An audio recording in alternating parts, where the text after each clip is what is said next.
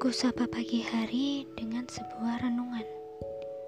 Sepi yang memelukku membuatku lupa akan hadirnya cinta.